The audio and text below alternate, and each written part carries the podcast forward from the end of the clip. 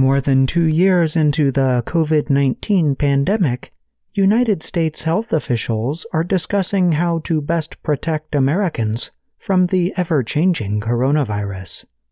On Wednesday, a group of vaccine advisors to the Food and Drug Administration spent hours debating questions about changing vaccine shots and doing future booster campaigns.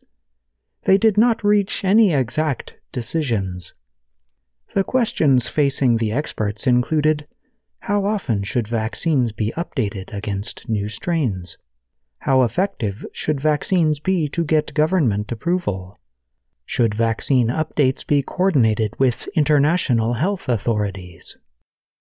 The FDA recently approved a fourth shot of the Pfizer or Moderna vaccines for anyone 50 or older and for some younger people with severely weakened immune systems. The move is part of an effort to get ahead of another possible surge. But the FDA's vaccine chief, Dr. Peter Marks, said at the meeting, We simply can't be boosting people as frequently as we are. He called the latest booster update a temporary measure to protect Americans while government officials decide whether and how to change current vaccines. Marks cautioned that reduced vaccine protection, new variants, and colder weather in the autumn could raise the risk of more surges.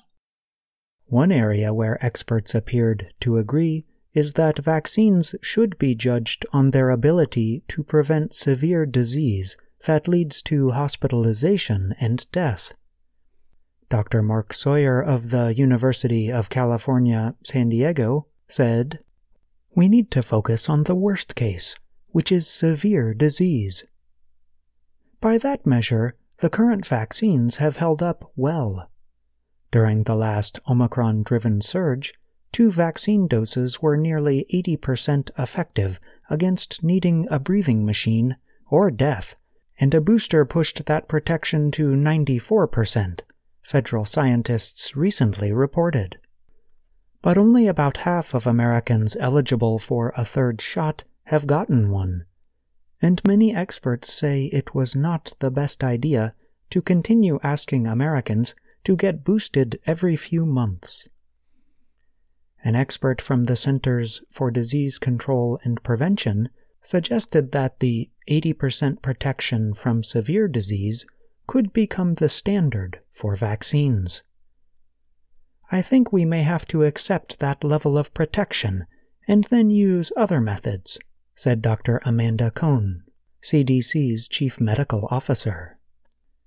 Presentations at the meeting by government health officials and independent researchers explored the difficulty of predicting when the next major COVID 19 variant might appear.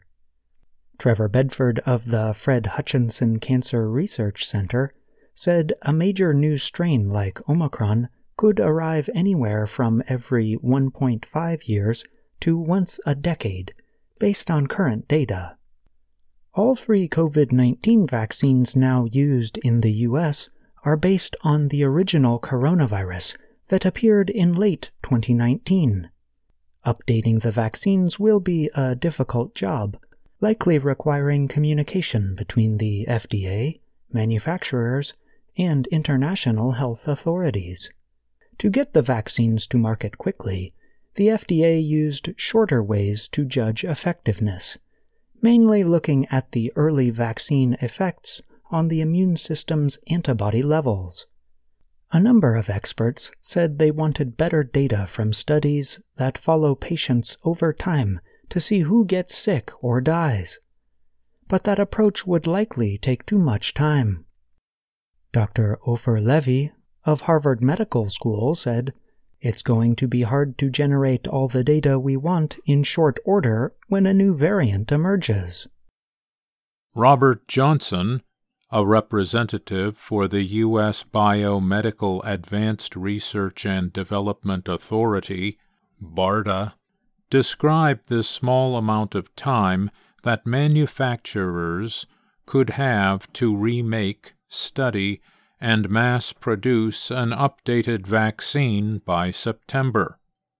If you're not on your way to a clinical trial by the beginning of May, I think it's going to be very difficult to have enough product across manufacturers to meet demand, he said. The process for updating yearly flu vaccines offers a possible plan, as laid out by a representative from the World Health Organization.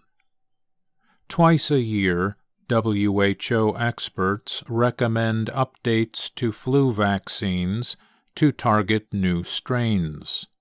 The FDA then brings those recommendations to its own vaccine panel, which votes on whether they make sense for the U.S. But COVID 19 has not yet fallen into a predictable pattern like the flu. And as the coronavirus evolves, different strains may become stronger in different parts of the world. Several experts said they would need more meetings with more data and proposals from the FDA to decide on a plan. Oveta Fuller of the University of Michigan's Medical School said, We've never been here before. We're all working together to do the best we can, and it's very complex. I'm John Russell.